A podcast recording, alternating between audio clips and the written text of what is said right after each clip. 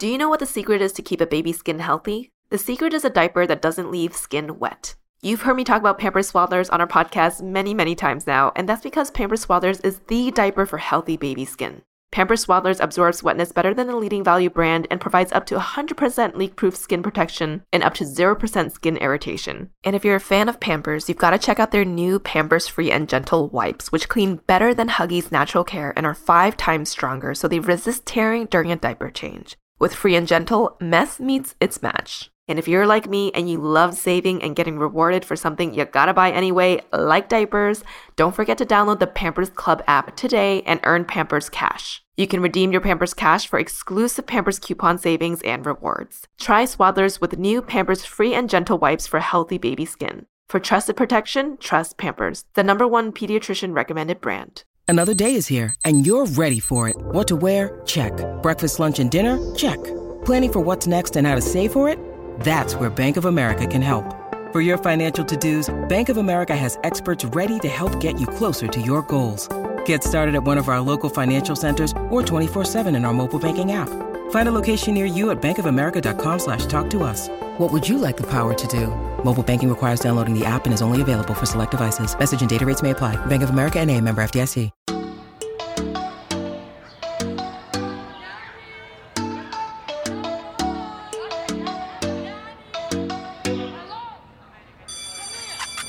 Hello everyone, and welcome to another episode of Spill the Baby Tea, a podcast where we candidly talk about all things motherhood and parenthood. My name is Helen Wu Wang, I am a mom to a 16-month-old baby boy, and I'm here to create a space where we can all share, connect, and feel a little less alone. On today's episode, I have my husband and baby daddy on again. Say hello, Philip. Hello everyone again. And we will be sharing tips for keeping our relationship strong after having a baby. To all the parents out there, we are in this together, so let's get this episode started. Bum, bum, bum. Wrong one. Whoops. Wrong. Do you know this one? Pretty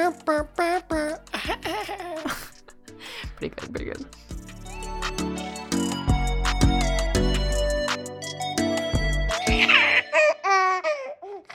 As with every episode of Spill the Baby Tea, we are going to start with our giggle and drool of the week. Philip, as our guest, would you like to share what your drool of the week has been? Drool first? Drool first. Start from the bottom. Oh. Climb on up. There's no real bad thing right now. I guess the drool might be that he's definitely becoming more attitude-y. Oh, yeah. How so? Huh? How so? Like he's... And I don't think it's excessive. I think he's still actually a pretty good kid. But yeah, he's just very particular. Mm-hmm. Opinionated, yes. Very opinionated. If he wants to do something, he really wants to do that one thing and get it out of his system until whatever. He's like kind of hitting you. Yeah, why me specifically? Yeah. In the face? I guess it's really, but like I think the biggest dollop was a couple nights ago when you were reading with him, and oh yeah, we have a bedtime routine where after bath it's either you reading with him or me reading with him, but right now at most I'll get like one book in, and then he actually gets out of the seat and takes the book that I'm in the middle of reading and will take it and go to you, who's like lying on the floor next to us, and want you to finish the story. But this particular night he didn't want me to sit next to him, he wanted you to sit with him and read, and then he actually pushed me away, and I was like, what the heck is going on? Yeah, this is not okay. That was actually quite shocking when it happened. And so he would kind of like whine and just be very annoyed that I was there, so I left, and then he would be very calm and was sitting with you. And he also, once you got up, he actually tapped the seat like, sit down mom, sit down. He pulled my hand over and had me and tapped the seat. And then when I came back in just to like kind of re-engage, he would literally stop, looking at the book, look at me, almost like, what the hell are you doing here? And then he would, again, like push my hand away, push me away, and wait for me to leave the room. Like he looked at me to leave the room. Like, what are you doing? Why are you breathing the same air as me? That kind of sucked. And then the next day I made sure I came home early. Yo, you were extra attentive. In the middle of the day, I'm like, okay, he's not seeing me enough or something. I don't know. And you're like, hey, babe, I'm going to be home at 2:00. I'm like, oh, why? Don't you have work? Yeah, I have like half an hour between meetings. I'll just be home for half an hour. I'm like, really? Is it worth it? But you were just playing with him for that half hour. Yeah. And now you're good. We're better. He still definitely prefers you right now. So yeah, but he's slapping me now. Is that your drool? It's not my drool actually, but that should be one of them. He's slapping me, but like smiling afterwards. It's like he's testing me. Mm-hmm. He's testing my love to see how much I will continue to love him back, maybe. Yeah, or he's just excited. It's not like hitting angry. He's hitting like as if he's playing and he doesn't know his strength. Yeah. Or he doesn't know what a slap is yet. Mm-hmm. I guess that can be my drool of the week too. Okay. Well, what is your giggle of the week? Giggle. I think it's kind of like related in the same thing of that, just that he's becoming more of his own person, right? So of course he's going to have his opinions, which might make him a little fussy, but then he's just developing so much right now, like catching on to so many words. I guess to pinpoint it today, he was kicking the ball really well. Like he can kick a ball really, really accurately and consistently, and he'll chase after it, he'll time it, he can gauge like how the ball's moving to hit it at the right time. And we literally just taught him to kick. We've been trying to teach him to kick for months now, but like literally the first time on the grass, like moving his leg with a bigger ball was like a week and a half ago, right? Mm-hmm. At the park. Mm-hmm. And now he's doing it like on his own. Yeah, he's probably kicking a ball better than I can actually. Maybe. Yeah. Although every time he steps on top of it, it scares me so much. Yeah, he's falling a lot. Yeah, he's still falling a lot. But yeah, that is definitely a huge development that we're seeing from him. Yeah. He can kick a ball. And in Mandarin, it's ti. Ti is kick, cho, ball. Ti, cho. Cho. Cho. I speak Toisanese, so I would say pek. Pek ball. You know how to say ball in Toisan? I think we say ball. No, it's definitely not. We say ball. Stop. No. Wait. Oh, yeah. It is Q. Okay. I think. Pi Q. Maybe it's Q. I never said Q though. Any case, my giggle of the week, and a few of you have asked me how our sleep training had played out. Oh. Yeah. So we have a whole episode on that fun. So go back to the archives to check it out if you are in the process of thinking about sleep training. But my giggle of the week, and I guess this can be a giggle for the whole past few months, is that our baby is amazingly sleeping through the night without our help. Yeah. And he himself is giggling in bed sometimes just by himself. Yeah. It's amazing. Our baby was like not a good sleeper. I remember we would see these videos on Instagram of how some babies would wake up in the morning and just chill in their crib until their parents came to get them, all swaddled up and cute, and they would just be staring at the ceiling and smiling at their parents when they came to pick them up. But with our baby, it's like, you knew when he was awake. Yeah. He let you know when he was awake. And we didn't start sleep training until, I think it was like, was it 9 months in? 10 months. 10 months. And we decided that it was necessary. 9 months, right? Yeah. 9 months. But we had only gotten like 3 to 5 hours of sleep for all of the 9 months and decided that it wasn't healthy for us. It wasn't healthy for him. Not 3 to 4 hours total. It would like be max 4 hours, like windows. 4 hours of sleep before he would start crying. Right, and then like in a day we would maybe get like 7 hours of sleep sometimes. Sure. But it wasn't consistent. Consistent, yeah. We didn't. And the fact that he was up in the middle of the night all the time, I don't think that was great for him. So that's when we had decided to do the Ferber method, and happy to report, months later, that it worked well for us. Yeah, And we went through regressions too, or like where we had to retrain him. We had went traveling a couple times, had to redo it. But whenever we redid it, it was just one night basically. We just had to, just kind of do the program again. Do the program only like maybe like for an hour or so, and then he kind of like figured it out. But we can put him down, and he is ready to go. We have our good night routine. Yeah, a great good night routine, which ends with twinkle twinkle. Yeah. And then what do we say at the ending? We go ooh ooh. Oh no, we go I love you. Woo. And then he goes, ooh, before we close the door. Yeah. It's very, very cute. But I just remember, for all those first, 9 months, 10 months, if we put him down, he would just immediately start crying. And I could just never imagine putting him down and him just chilling like rolling over on him by himself. And he's able to do it now. And it took so long to get here. And it's like, this because of the sleep training, we're like, okay, one day we're going to be able to get there. And now we're here. So just want to acknowledge that for my giggle of this week.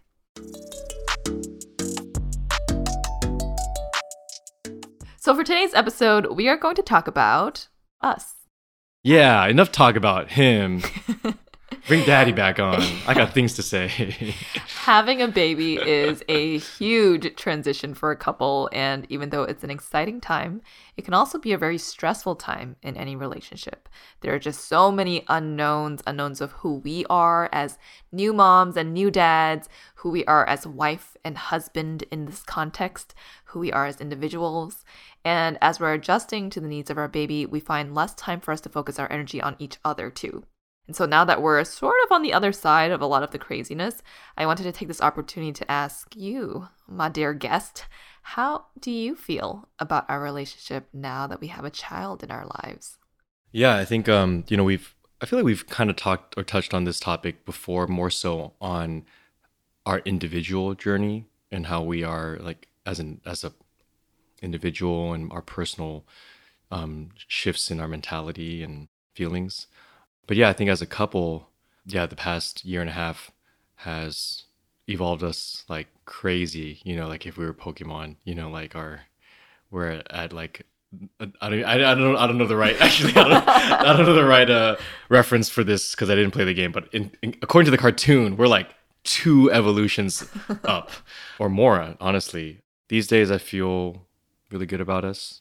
And not to say like, in the thick of it, it was like, I'm feeling bad about it, but it's just more, there was definitely times where you just had to kind of grind it out. Mm-hmm.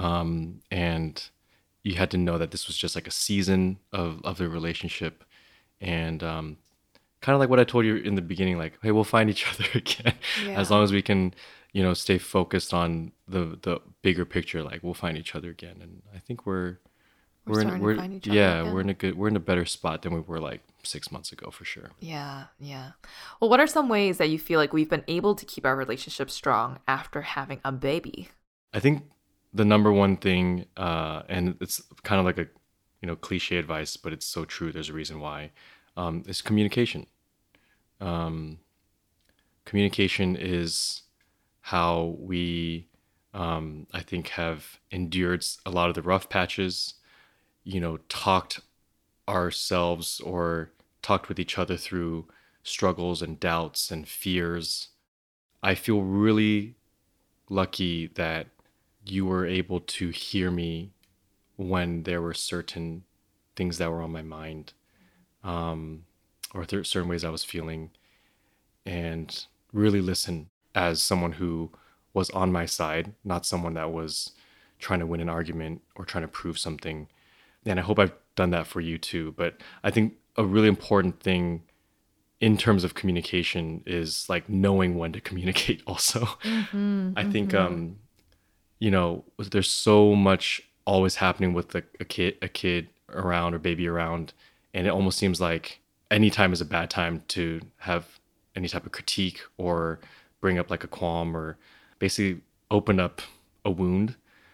And I definitely had to like sit on some stuff for like a week or so before finding like a good time, not just where you were in a good mood, but like we were in a good spot. And then I could say, hey, you know what, like there's something that I've been wanting to bring up, or and there were times where even like I would still have to approach it really, really sensitively. Like, hey, like, can we talk about this? Or, hey, the way that this is going on, like I need to bring up something right now.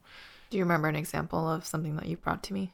I mean, I don't want to get like super personal, but there was one night, I think like, just like a month ago or something, where I was definitely feeling some type of way about how I was treated, in the days prior or that day.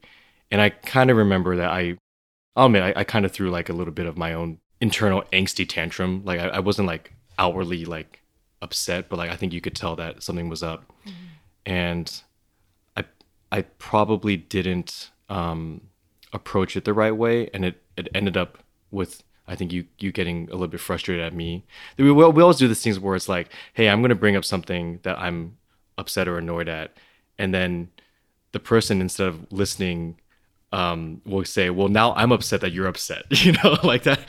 So annoying. That happens a lot. That happens a lot, right? Yes. In both ways, right? Where it's like, now the other person wants to kind of change the spotlight on, like, well, I'm sad now. Wait, hold on. No, we're not done talking about how I'm sad, right? Yeah. So I think I kind of, you know, reacted pretty sharply to that. And I think I just was like, I need to get some space. So I went downstairs and, you know, you came down maybe like 30 minutes later and you were very calm with me. And even though we were just kind of like very tense and you wanted to like really hear me out on, you know, what the root of what I was saying was coming from.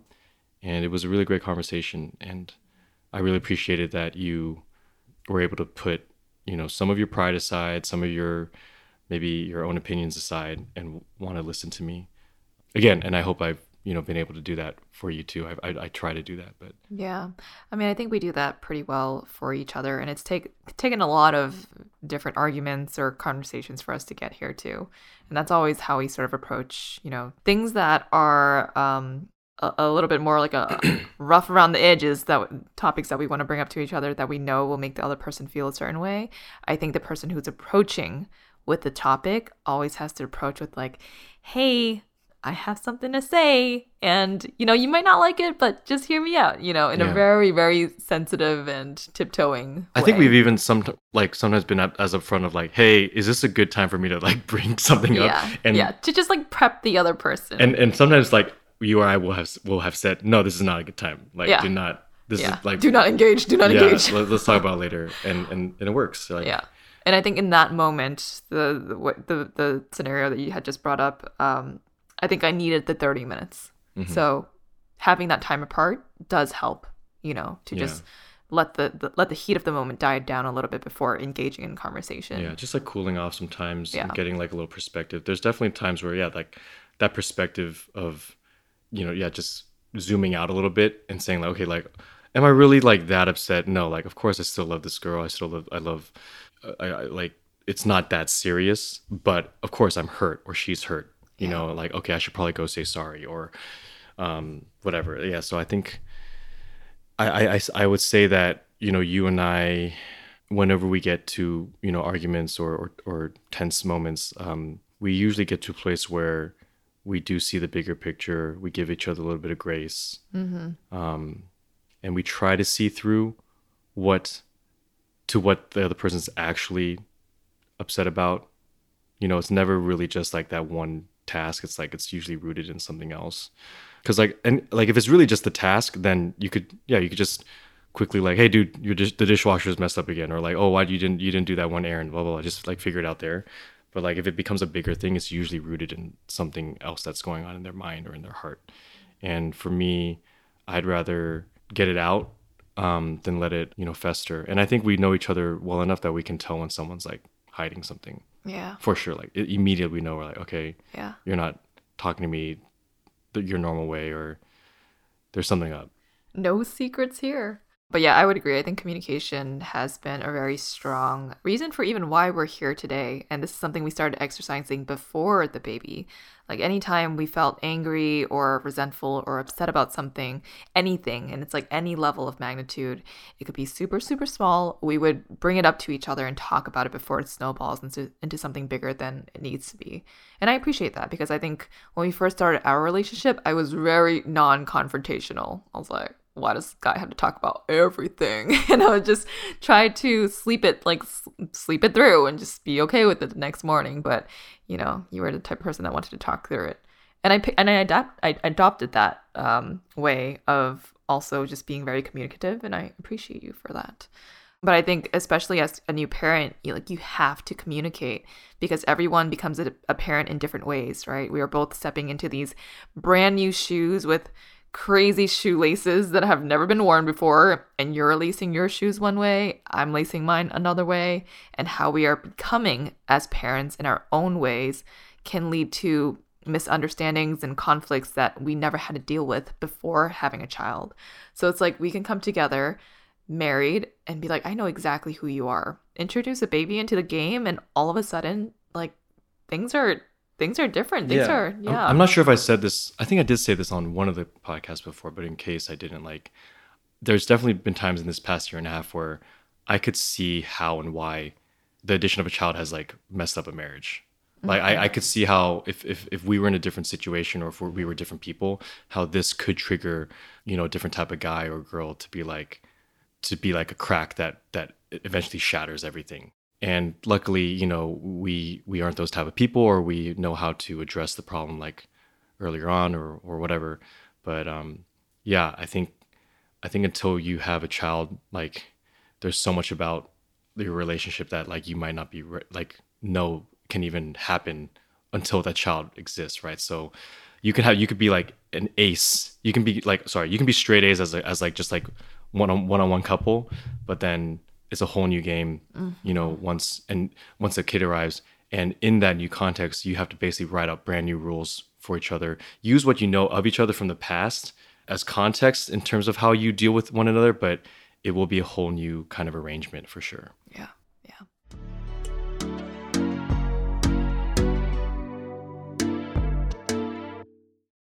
Do you know what the secret is to keep a baby's skin healthy? The secret is a diaper that doesn't leave skin wet. You've heard me talk about Pampers Swaddlers on our podcast many, many times now, and that's because Pampers Swaddlers is the diaper for healthy baby skin. Pampers Swaddlers absorbs wetness better than the leading value brand and provides up to 100% leak-proof skin protection and up to 0% skin irritation. And if you're a fan of Pampers, you've got to check out their new Pampers Free and Gentle wipes, which clean better than Huggies Natural Care and are 5 times stronger, so they resist tearing during a diaper change. With Free and Gentle, mess meets its match. And if you're like me and you love saving and getting rewarded for something you gotta buy anyway, like diapers, don't forget to download the Pampers Club app today and earn Pampers Cash. You can redeem your Pampers Cash for exclusive Pampers coupon savings and rewards. Try Swaddlers with new Pampers Free and Gentle wipes for healthy baby skin. For trusted protection, trust Pampers, the #1 pediatrician recommended brand.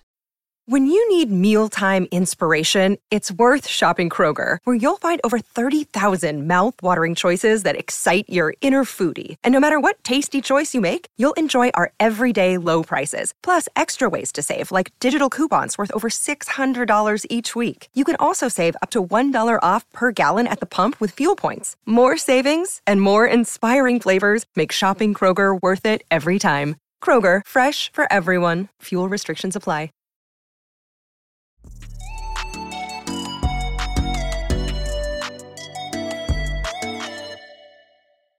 Another way I think that we do a good job of keeping close together is spending time as a couple. How much do we even spend that much time as a couple? I mean, I think we try to. I will say it is so easy to lose not only yourself, but to lose that dynamic and that connectedness that you feel with your partner. Like you were just saying, how when you introduce a baby, all of a sudden it's actually very difficult to feel connected to yourself and to your partner. And that's because of the shift in demand, it's a shift in the mental load, it's a shift in priorities, and that shift puts baby first, before yourself and before your relationship. It's like spending time, I feel like, with our baby is not an issue. It's like spending time with each other that does become the more difficult thing to try and accomplish in our days and in our weekends. Right? Yeah, and even when we are spending time just one-on-one, a lot of our conversation is just about him. Right. Mm-hmm. And this is just with one kid. Like I can't imagine if we have more, and when they're older and they have their own things that we have to like, you know, deal with like in their own lives. Like it's going to be really hard to stay focused on just each other. But yeah, I think we, you know, everyone always says, you know, you got to try to schedule date nights and alone times. And like it can be either like a fancy date or just like, you know, binge watching something, whatever. Yeah. And I think like maybe that's why I was joking, like I just was saying like, do we even spend that much time? Because I think maybe most couples, like once baby's asleep, they just will sit on the couch and watch TV or hang out or whatever. But like I think you and I, like that's when we go to work, essentially, or that's when we work round two, right? And so yeah. I'm usually downstairs or you're upstairs or whatever, and we're just kind of at our laptops working until through the rest of the night, and we don't really see each other until the bed. You know, and then even then we're like, okay, I'm really tired, or you're still working, or vice versa, or you want to scroll for a little bit and I want to go straight to sleep. And yeah, there's definitely been times where we've said to each other like, I miss you. Like yeah. we're around each other every day, but we'll look at each other, and I'll look at her sometimes and go like, I haven't just looked at you in a long like just like looked at you, and I miss you, you know. Yeah. I look at you in the context of being a mom and doing chores and, you know, spending time with him as a family. But then, like, just like looking at you, it's like, oh yeah, I miss you. Yeah. Yeah. I'll be like, hey, I miss you too. And back to work. Yeah, yeah.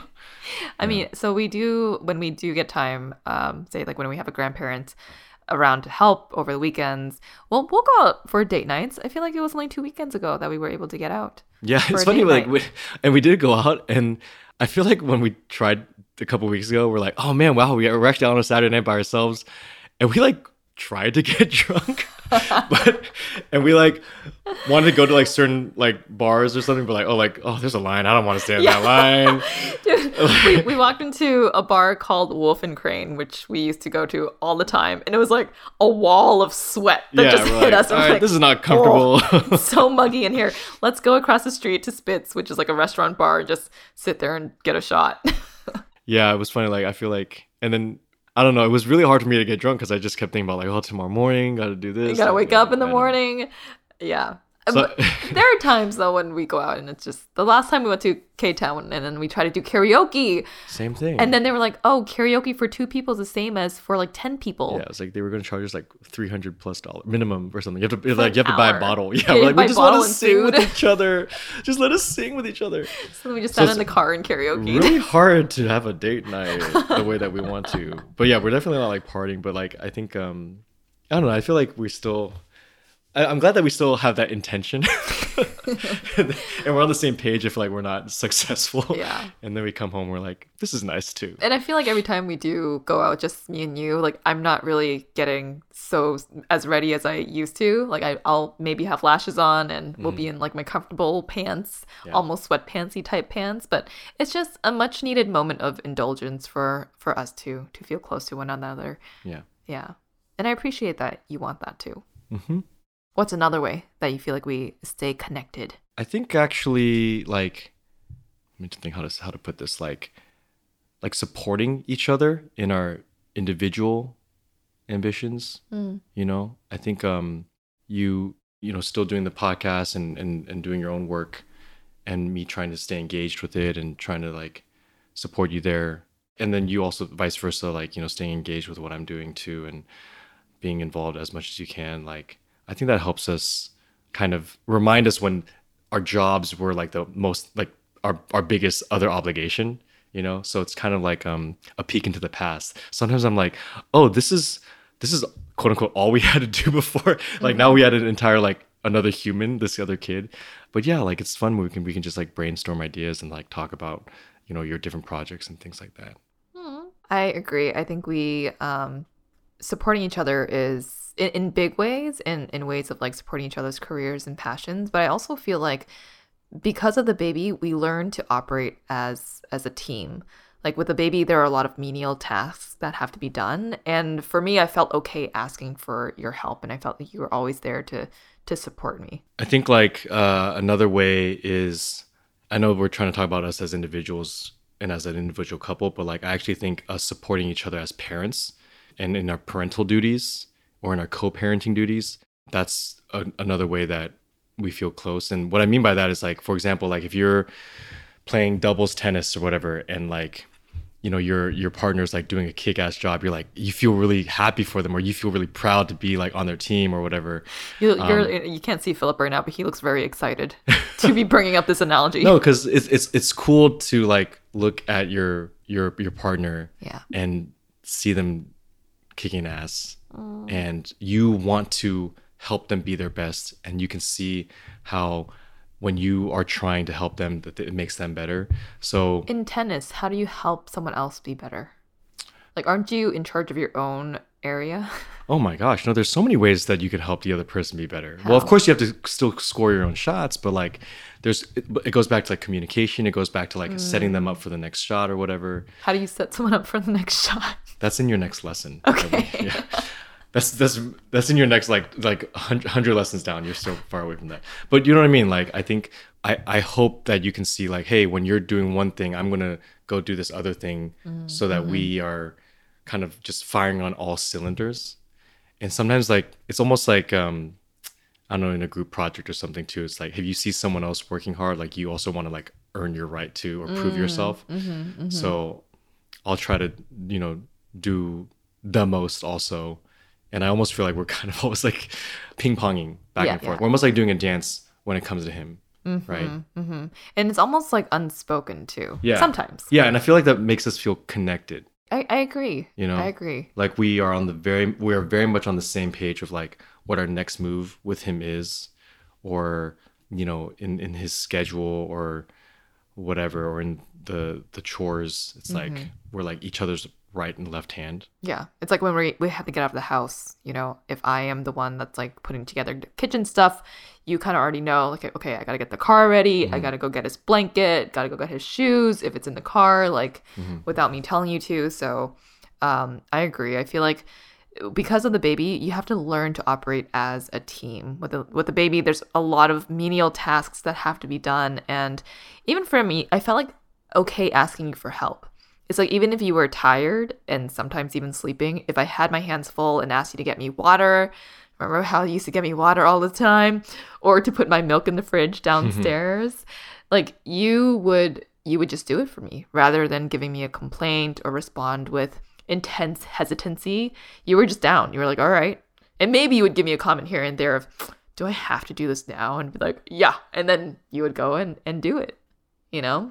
And I also think that we don't take advantage of each other's willingness to do things for each other. I think we both sort of respect each other's boundaries by not taking advantage of that. Why are you laughing? No, because I think it's because we also know we're like, we're each too smart for that. Like we know if someone's taking advantage, we're like, something's not adding up here. Girl, we're going to have to do an audit right now.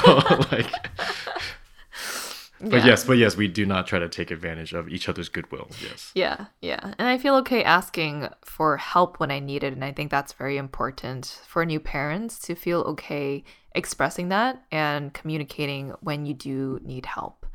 And I feel like I actually ask you for help more than you probably ask me if I think about it. Yeah, because I'm freaking awesome.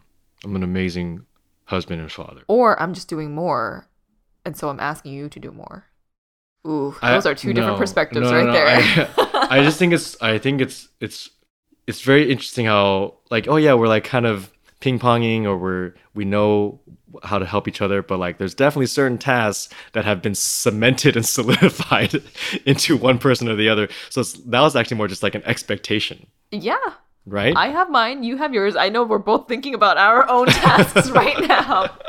Like you will wash the dishes and I will bathe. Okay. I do all the trash. I do 99% of the bathing.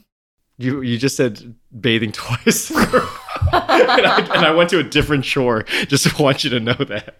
I do. He is attached to me at the hip, so I have no free time. So you think I'm not doing much, but I am constantly on. I know. You've mastered the knowing how to do things improperly. So that I will never ask you to do it again. What do you mean?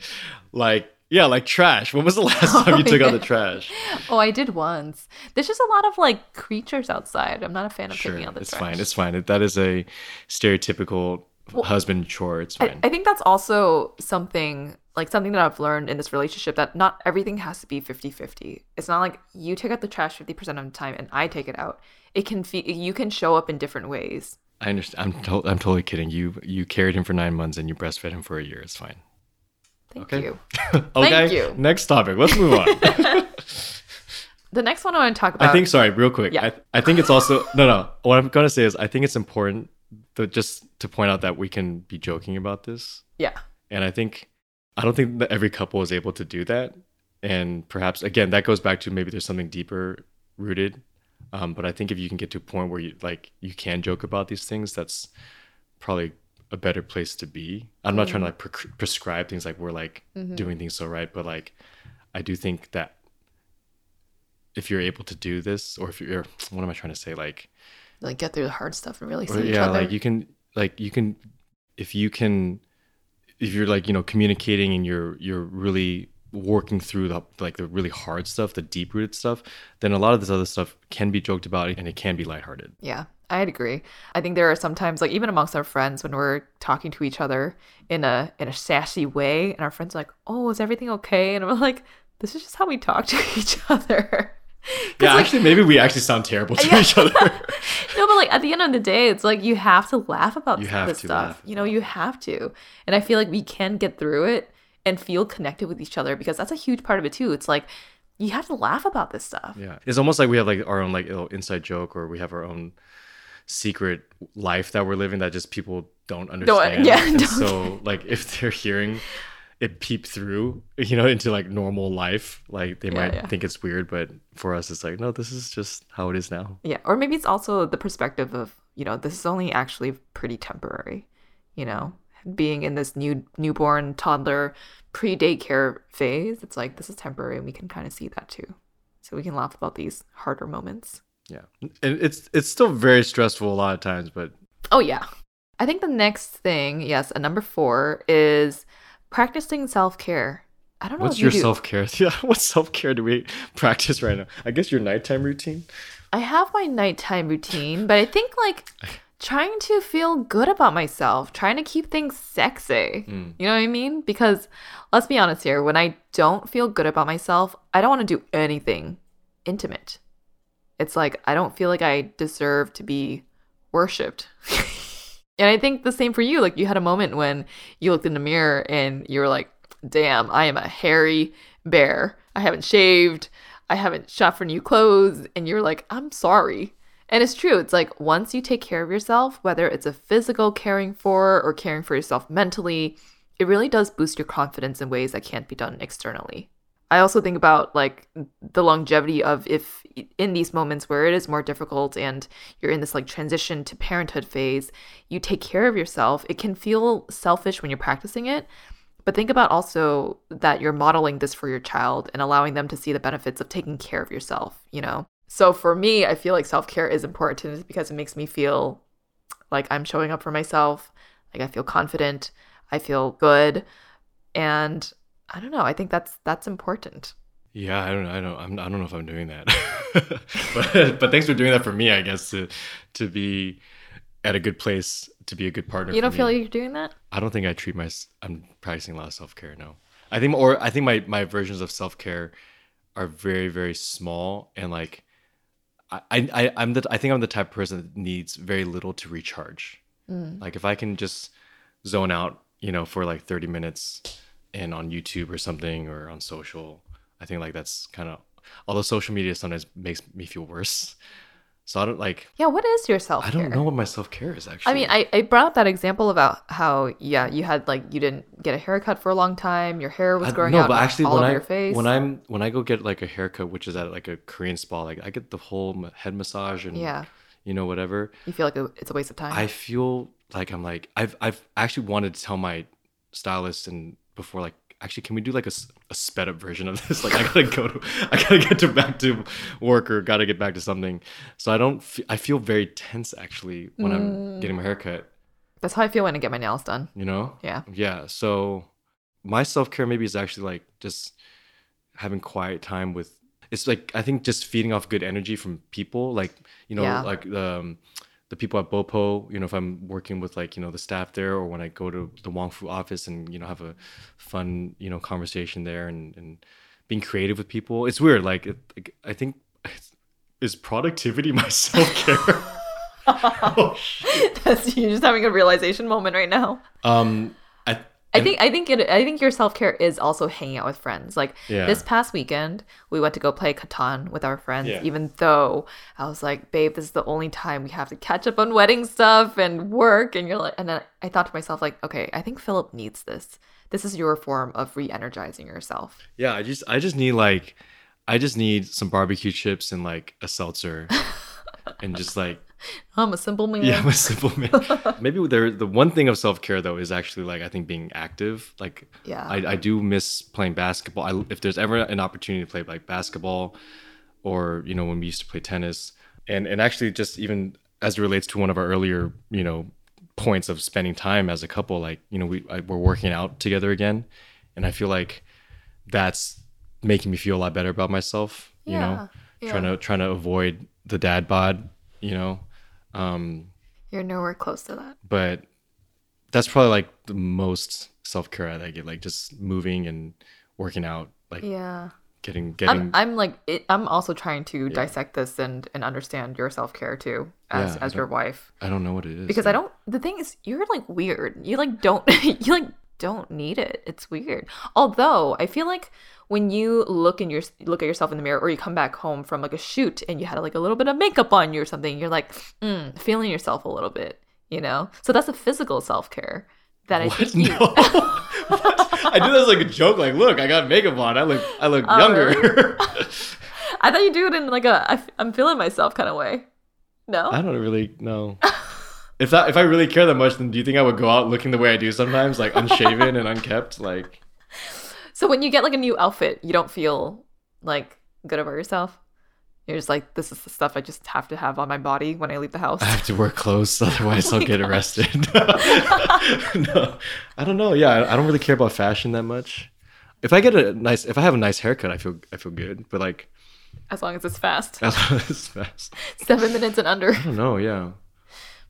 I think it really is just like working out or playing basketball but do you feel do you feel mentally and physically happy about yourself then? Because if not, then are there other self-care things that we can do to get you there? I feel satisfied in life. I think ultimately isn't self-care just feeling satisfied with yourself or happy about yourself? Right. And I think having you in my life and having our son in our lives, that's what makes me content. And that's what makes me like peaceful. Man, you're so opposite of like all the TikTok girls doing bullet journals and all. Or maybe like I just like I meditate as I'm doing work or something. Boy, you do not meditate. I don't even know. I'm working through my thoughts while I'm, or I don't know. I guess sometimes when you're driving, what do people do when they meditate? This is getting about me. This is Spill the Baby Tea.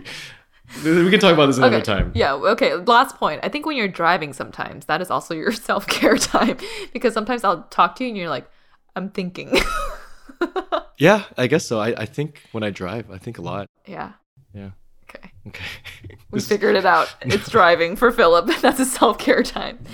All right. I think the last one, point number 5, I don't think we've been counting, but point number 5, scheduling in sexy time. If you need to schedule it in. That sounds like so unsexy when you have to schedule it in. Hey, man. That's how the baby came into our world. That's true. Gotta schedule it for the ovulation period. I'll let you lead this topic. Okay. I don't know what you want to say about this topic. Well, I will say that for new parents, it gets harder and harder to find time to be intimate. And not only that, but I think as a woman, you're also dealing with body changes, potentially insecurities about your body, feeling touched out, decreases to your libido. And obviously there's a baby in the picture too. And especially if they're sleeping in your room, which... thankfully, our baby is not, but I can see that being especially difficult. But sex can improve your mood. It can improve your connection through oxytocin, which is a bonding hormone that gets released during sex, FYI. And it can help you feel like you are prioritizing your relationship and deepening your relationship as a couple. Would you agree with that? Yes. Do you just not want to have anything to say about this topic? Well, no, I feel like you have something prepared, so I'm just letting you finish. Oh. But I'm... Oh, no, I wasn't even thinking about that. But yeah. It's late, y'all. It's 11:30 right now. Always let him finish. Let him finish first. What has this podcast turned into? And I will say that I think in moments when you don't feel good about yourself or, you know, not in the mood for sex, think of different ways that you can still feel close to one another and remind each other about how you're still attracted to each other, whether it's holding hands or giving them a kiss. I feel like that's helped out a lot because, again, like having sexy time doesn't come as easily as it has in the past. And sometimes being in the mood is not always there. So it's like you got to find other ways too, you know, to show your attractiveness or your connectedness in a physical way to your partner. This is a tough topic, honestly. Like, I feel like you could talk a long time about this because there's so many different situations, scenarios of like, you know, how it affects different couples. Like, I would say like, there's part of me that wants to like respond to what you just said. Like, oh, find other ways to show you're attracted to them and feel close. I'm like, yeah, none of those ways is sex though. You know, like at the end of the day, like, cool. I got a kiss from you, or cool, she held my hand, but it's like, that's not sex, you know?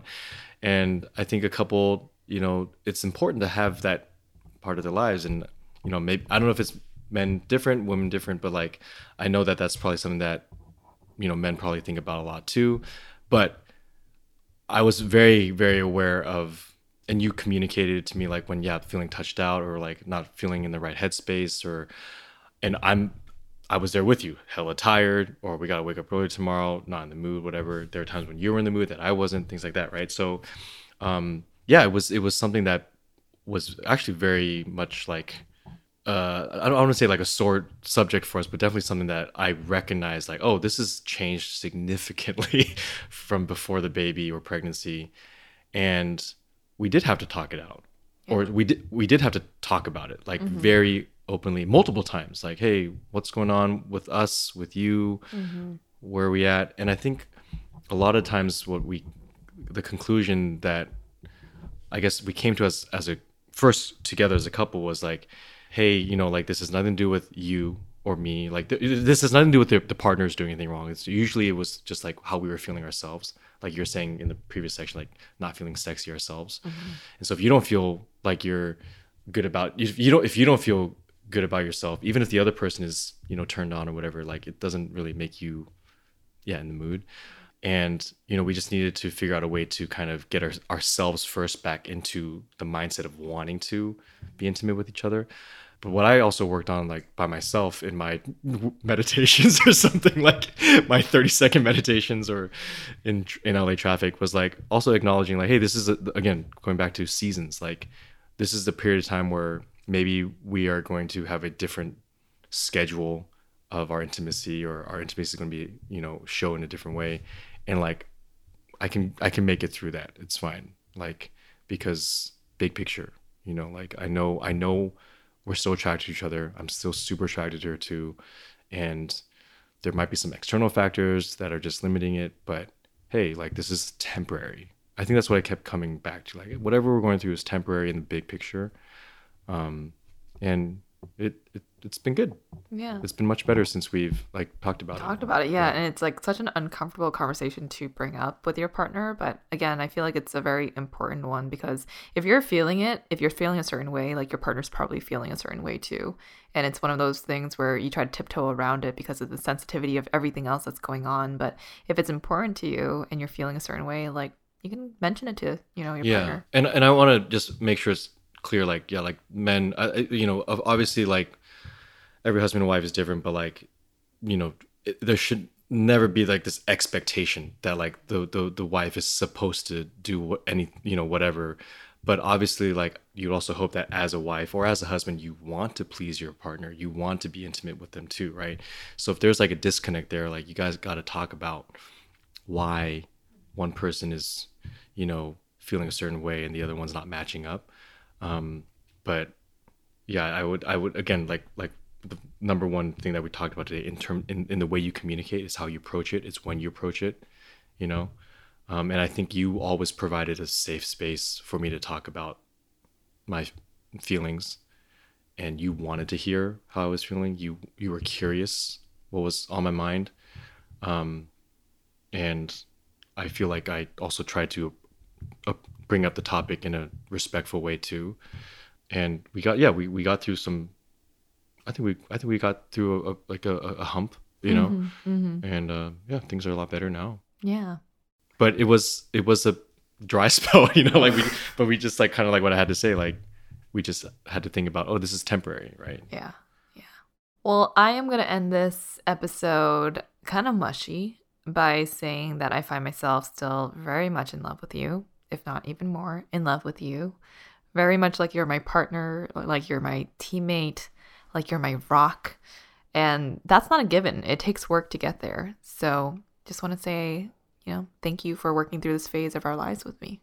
No, thank you. I wouldn't be able to do those things without someone who's on the same page with me of how we want to build each other up and build our relationship. And I feel very, very lucky that we can be as honest with each other and open with each other and tease each other, be vulnerable with each other.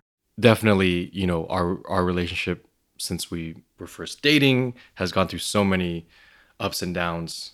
And I still remember when I was like single or younger, just thinking like, oh, there's how do married couples really, you know, stay in love, you know, love always fades. Like everyone that's, you know, a married couple is just like lying to themselves or whatever. And I'm like, dude, this type of relationship is so much more exciting than, you know, whatever bullshit I was like running around with my head cut off in my 20s. You know, like this is where I think like the coolest development personally has been happening. And then also like, yeah, you have like a super cool person that you get to develop with. And that's what we're doing right now. And it's a lot of fun, you know? Yeah. Dang. Are those going to be your vows to me? Oh. Is that pretty good? Yeah, that's pretty good. Well, that's just off the top of my dome, baby. I don't even know what I just said. If you asked me to repeat what I just said, I don't know what I just said. Good thing it's recorded. It's 11:45. But I feel like you could like go off for another hour, by the way, in this little world of yours. But it came from the heart. Yeah. Yeah. Thank you for sharing that. I love you. I love you.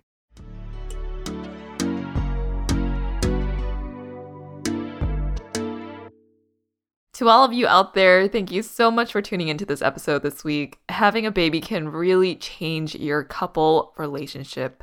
This change can be challenging, but it can also bring you closer together. We hope that what we shared on today's episode was helpful for other couples and especially new parents out there. If you have any other tips or suggestions for how to keep your relationship strong after having a baby, please share with us too. You can share your comments on the Instagram post for this episode at AsianBossGirl, and you can follow me, Helen, at HWuWu, and my husband, Philip, at wongfuphil. And as you know by now, we have shows out every Tuesday and our main show on Thursday. From us and our little bumps... Bye for now. Thanks, everyone.